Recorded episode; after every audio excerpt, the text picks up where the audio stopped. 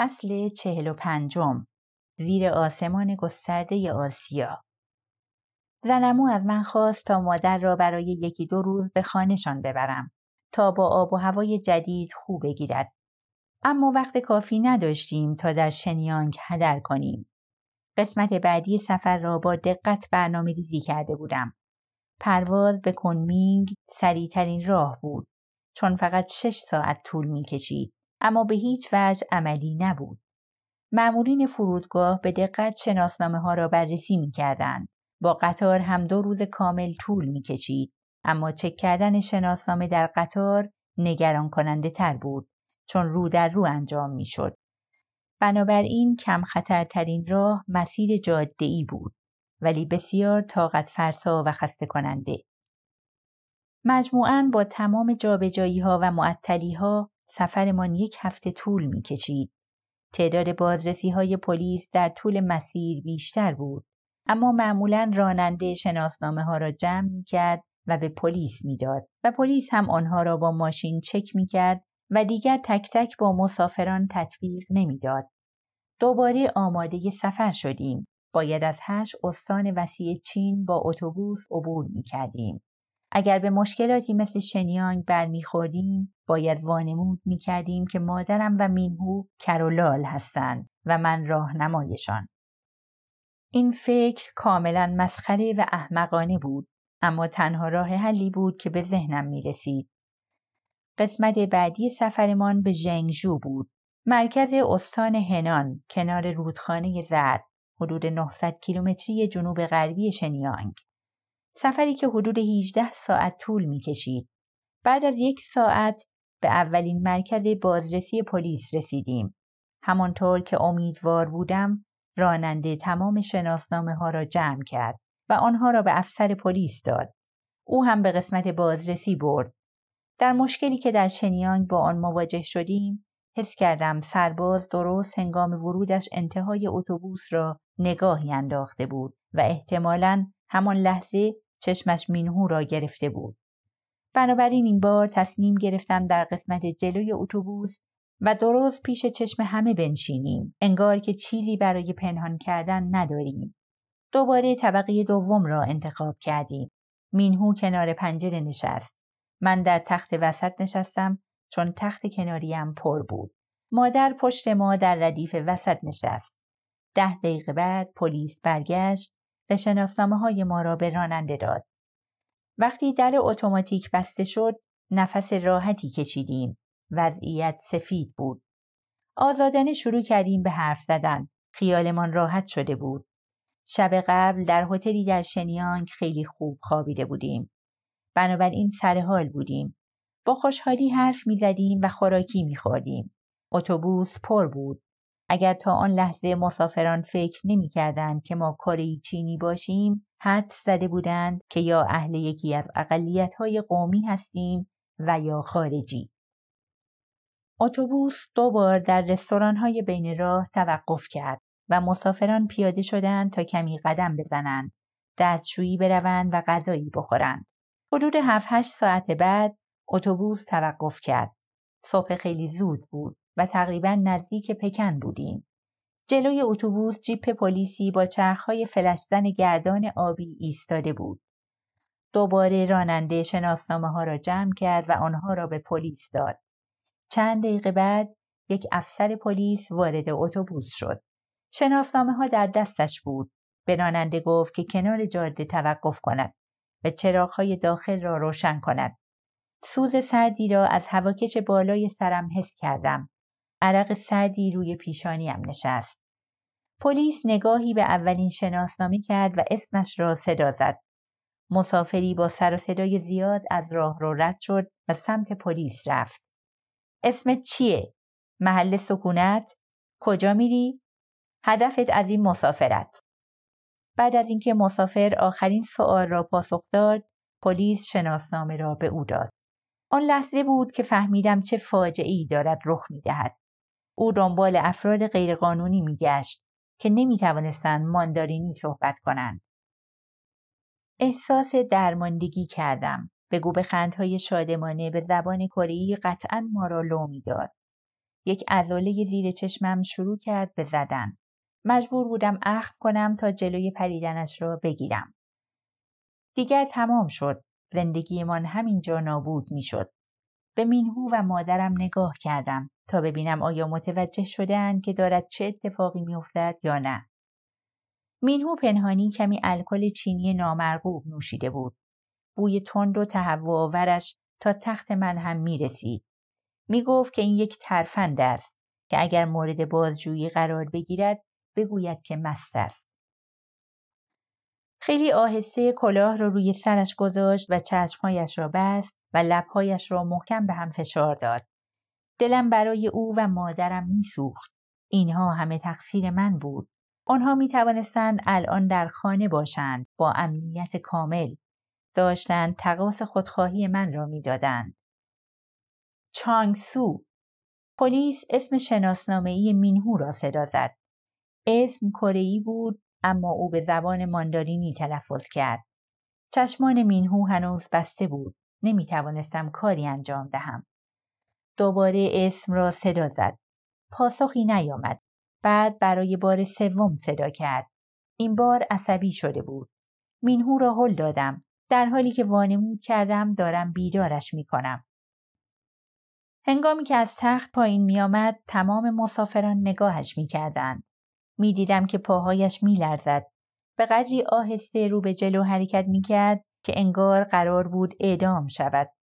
قلبم به درد آمد. اما نمی توانستم کاری که یک واسطه در این موقعیت می کرد را انجام دهم. در تخت خود فرو بروم، از پنجره به بیرون نگاه کنم و او را به دست سرنوشت بسپارم. پلیس به زبان ماندارینی پرسید اسم چیه؟ مینهو با ناامیدی روبرویش ایستاده و سرش را پایین انداخته بود. یک کلمه هم حرف نزد. پلیس به شناسنامه نگاهی انداخت و دوباره او را نگاه کرد. در حالی که از تخت پایین می آمدم به زبان ماندارینی گفتم کرولاله تو کی هستی؟ ما با همیم. شناسنامه ام را پیدا کرد. واقعا کرولاله؟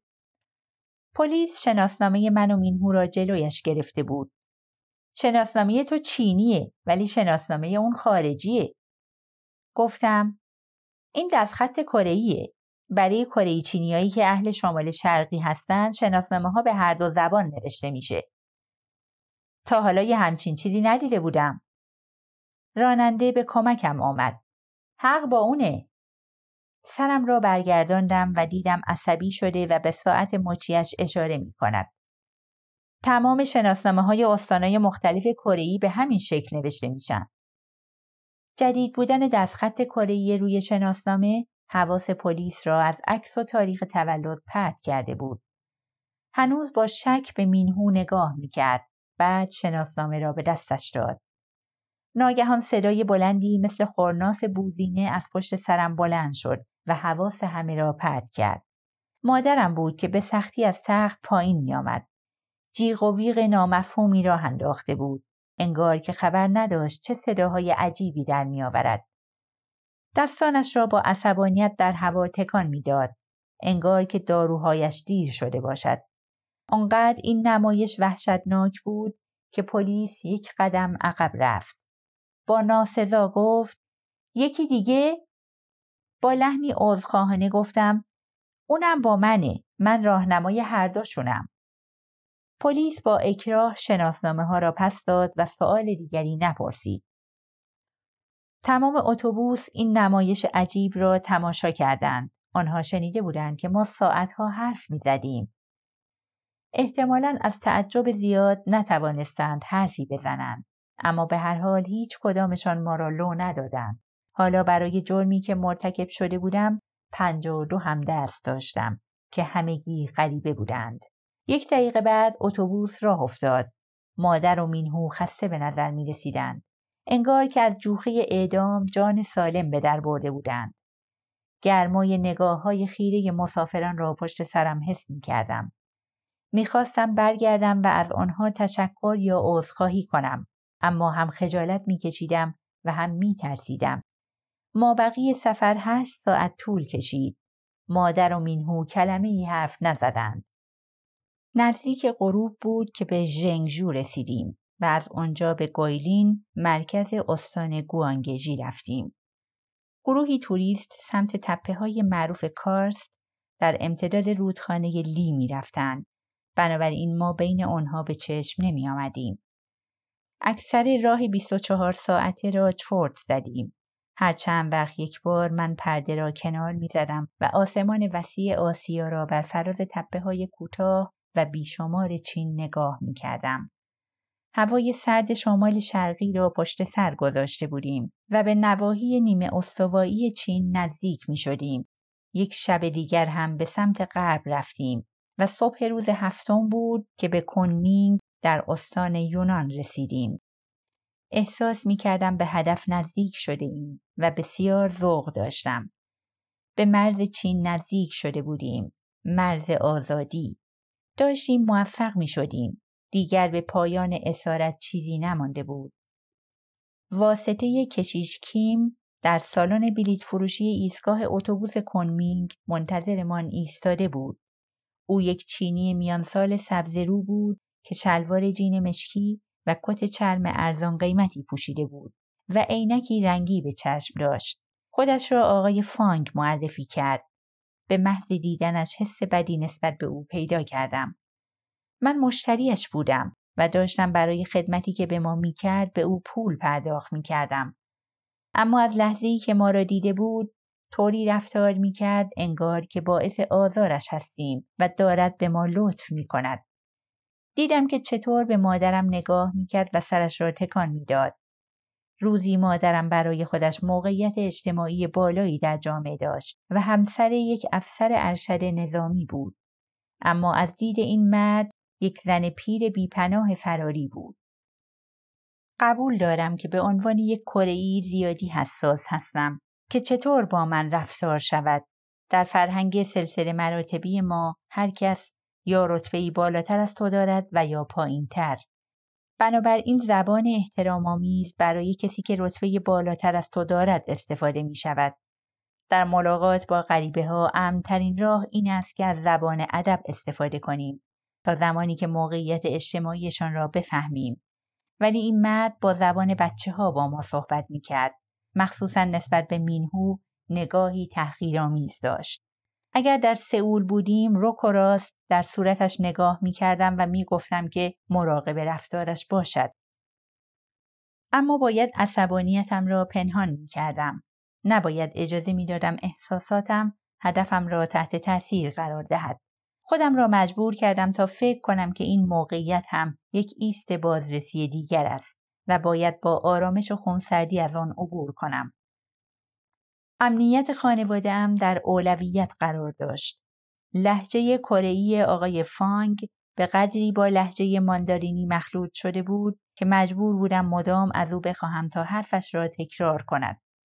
هیچگاه کره‌ای به این بریده بریدگی نشنیده بودم. در نهایت هم از او خواستم تا به ماندارینی صحبت کند که باعث عصبانیتش شد. از لحظه ای که از اتوبوس پیاده شدیم مادر و مینهو بر اثر شرجی بودن هوا و دود گازوئیلی که همه جا پخش بود حال خوشی نداشتند. بدتر از آن غذاهای سرخ کرده و چرب رستورانهای بین راه اوضاعشان را بدتر کرده بود. بدنشان عادت به این غذاها نداشت و دل درد گرفته بودند. مینهو قدرت بدنی بالایی داشت اما در این مرحله از سفر که نیاز بود قوی و گوش به زنگ باشد کاملا بیحال و رنگ پریده شده بود. آقای فانگ روی تخت نشست. پول اولین چیزی بود که با آن اشاره کرد. بدون اینکه از ما بپرسد آیا اشکالی ندارد که در اتاقمان سیگار بکشد یا نه یکی را روشن کرد. من پول را درآوردم. با توجه به تجربه ای که از سبهکاران و واسطه ها داشتم می‌دانستم بدترین چیز این است که خودم را ذلیل و درمانده نشان دهم و انتظار دلسوزی داشته باشم. طوری صحبت کردم که انگار همه چیز برنامه ریزی شده و تحت کنترل است. هنگامی که با کشیش کیم اوضاع را میچیدیم تنها روی مادرم برنامه ریزی کرده بودم. اما مشکلی به وجود آمد و برادرم هم مجبور شد با ما بیاید. حالا من فقط پول یک نفر را دارم. ما با هم قرار گذاشته بودیم. هنوزم قرارمون سر جاشه. به محض اینکه به سئول برگردم بقیه پول رو به کشیشکیم تحویل میدم. اون می‌تونه پول رو براتون بفرسته. زیر لب ناسزایی گفت. اینجوری نمیشه خانم کوچولو. میشه. برای اینکه من شناسنامه کره جنوبی مو بهت میدم. آن را از کیفم درآوردم و به او دادم. این پیش شما باشه. حالا شما و کشیشکیم دقیقا اسم و رسم منو می‌دونین و اینکه کجا زندگی می‌کنم. اگه پولو ندادم می‌تونین بیاین سراغم. من پولو پرداخت می‌کنم. شناسنامه تنها چیزی بود که امکان داشت بتواند قانعش کند و باعث شود به من اعتماد کند. کمی آن را در دستش سبک و سنگین کرد. انگار می‌خواست ارزشش را بسنجد. بعد آن را در جیب کتش گذاشت. اونا فردا میرن. با سر به مادرم و مینهو اشاره کرد. صبح زود تا اون طرف مرز میبرمشون به لاوس. کجا؟ نه میریم ویتنام. نقشه همین بود اما دو روز پیش یه گروه از فراریای کره شمالی رو توی ویتنام دستگیر کردن و برگردوندن چین. به مادرم نگاهی انداختم. ماندارینی نمی‌فهمید. اما نگرانی را در چشمانم می‌دید. قبلا ویتنامیا به شما اجازه می‌دادند تا به کره جنوبی برید. نمی‌دونیم چرا همه چیز عوض شد اما دیگه اون راه امن نیست. نمی‌تونیم ریسک کنیم. مجبوریم بریم سمت لاوس. سرم گیج می‌رفت. لاوس دیگر کجاست؟ نزدیک ویتنام. فاصلش از اینجا با ویتنام یکیه. حدود هفت ساعت. امنه؟ از روی خشم خورناسی کشید. هیچ چیزی رو نمیشه تضمین کرد. خیلی وقت این کارو می‌کنیم. می‌تونم اینا رو از مرز رد کنم و به سفارت کره جنوبی توی وینتیان برسونم. باز هم عکس عملی روی صورتم ندید. پایتخت لاوس من مادر و برادر تو میرسونم اونجا. آخرین پک را به سیگارش زد و آن را همراه جرقه های نارنجیش از پنجره بیرون انداخت. باشه منم با اونا میرم. تو نمیری. نگاهی از روی شک به من انداخت انگار که چیزی از رازهای تجاریش را دزدیده باشم. تو به سئول برمیگردی. من اونا رو تنها نمی‌ذارم به هم نیاز دارن. جاشون امنه نترس. اونا ماندارینی بلد نیستن و چیزی از جهان بیرون از کره نمی‌دونن. من باید کنارشون باشم. خیلی خطرناکه. تو سربارمون میشی خانم کوچولو. مشتم را گره کردم. اگر باری دیگر من را این گونه خطاب کند همه کارهایی که می‌کنیم غیر قانونیه. تو با پاسپورت کره جنوبی می‌تونی بدون ویزا وارد لاوس بشی و 15 روز بمونی. اونا حتی پاسپورت هم ندارن. با سر به مادر و مینهو اشاره کرد. اگه تو هم با اونا دستگیر بشی به جرم کمک به غیرقانونی ها دستگیرت می‌کنن. فکر می‌کنن یه واسطه ای. اون وقت میندازن زندان. کمکی از دست تو بر نمیاد. بهتر کارا رو از کاری جنوبی سر و سامو بدی. می‌تونم با شناسنامه چینیم سفر کنم. لحظه ای که این حرف را زدم خودم فهمیدم که چه فکر احمقانه ای بود. انگار که ذهنم را می‌خواند. و اگه مشکلی پیش بیاد می‌خوای تو رو به کره جنوبی برگردونن یا به چین اگه چینی هم بفهمند که تو یه فراری هستی حتی فکرش هم عذاب آور بود مغلوبم کرد دیگر نتوانستم چیزی بگویم در تمام هفته گذشته من تنها خط نجات خانوادهام بودم اما حالا کنترل را از دست من خارج کرده بودند و مجبور بودم آن را به دستان مردی بسپارم که به هیچ وجه به او اعتماد نداشتم سپیددم از راه رسید. هوا شرجی بود و صدای پرندگانی ناآشنا به گوش می رسید. کوچه بوی زباله گندیده می‌داد. فقط چند دقیقه طول کشید تا حاضر شویم. مادرم تنها کیف کوچکی داشت و تمام لباسهای زمستانیش را به من داد. من بیرون رفتم تا برای او و مینهو خرید کنم. پول باقی مانده در کیفم را چک کردم. چیز زیادی باقی نمانده بود. و هنوز بلیت هواپیمای برگشت به سئول را نخریده بودم. با آنها به ایستگاه اتوبوس رفتم. هزار وون 150 دلار به مینهو دادم. شماره موبایل کاره‌ایم را برای او و مادر نوشتم و گفتم که حفظش کنند. با هم خداحافظی کردیم. نمی‌خواستم دستهایشان را رها کنم. اما مینهو لبخندی زد و گفت نونا نترس اتفاقی نمیافته به تماشای اتوبوس ایستادم تا به نبش خیابان پیچید و ناپدید شد. خواهش می کنم صحیح و سالم به مقصد برسید. تاس دوباره میچرخید. این بار در دست بخت و اقبال افتاده بود. در کنمینگ ماندم تا از مینهو خبری شود. غروب آن روز تماس گرفت. آنها بدون هیچ مشکلی به مرز رسیده بودند و قرار بود سپیددم آقای فانگ به مرزبانان رشوه دهد و آنها رد شوند. ساعت پنج صبح بود که دوباره تماس گرفت. ما رسیدیم لاوس. آسودگی خیال مثل آب گرم بهاری سر تا پایم را شست. پایان سفر دیگر جلوی چشمانمان بود. چندین روز بود که در اوج تنش به سر برده بودیم. حالا که نگرانی از وجودم می‌رفت به قدری خسته بودم که نمی‌توانستم حرکت کنم. یک دفتر پست پیدا کردم و دو شناسنامه ای را که قرض گرفته بودیم پس فرستادم. بعد با تردید به دوست پسرم کیم زنگ زدم. بیش از یک هفته بود که با او صحبت نکرده بودم و به او نگفته بودم که قرار است چه کاری انجام دهم. حتی جواب پیام های نگرانش را نداده بودم. وقتی به او گفتم کجا هستم تعجبش بر عصبانیتش غلبه کرد. کجا؟ صدای جلسه کاری از پشت تلفن شنیده می‌شد. ناگهان همه ساکت شدند. خیلی مختصر برایش گفتم چه کارهایی انجام دادم و اینکه خانوادم الان در لاوس هستند و به سمت سفارت کره جنوبی می روند. مکسی طولانی و پر از بهت آن سوی خط برقرار شد. بالاخره گفت نمی‌دونم چی بگم. سپس صدای خنده ملیحش را شنیدم که گفت زود برگرد. او فکر می‌کرد من دیوانه ام. اما لحنی از تحسین در صدایش موج می‌زد. می‌خوام همه چیزو بشنوم. پشت راننده نشستم. خوشحال از اینکه مأموریت سختی را به پایان رساندم. بیش از این نمی‌توانستم تحمل کنم تا از کسافت و شرجی کنمینگ خلاص شوم. داشتیم به ترمینال پروازهای خروجی نزدیک می شدیم که تلفنم زنگ خورد. آقای فانگ بود. اول صدایش را نشنیدم. هواپیمایی با قررش از بالای سرمان عبور کرد. به قدری به ما نزدیک بود که توانستم پوسیدگی بدنش را ببینم. تنها چیزی که شنیدم لغت مشکل بود. شکمم مثل سنگ شد. مشکل؟ در حالی که تلفن را به گوشم چسبانده بودم به پشت سر راننده خیره شدم. پلیس دستگیرشون کرده.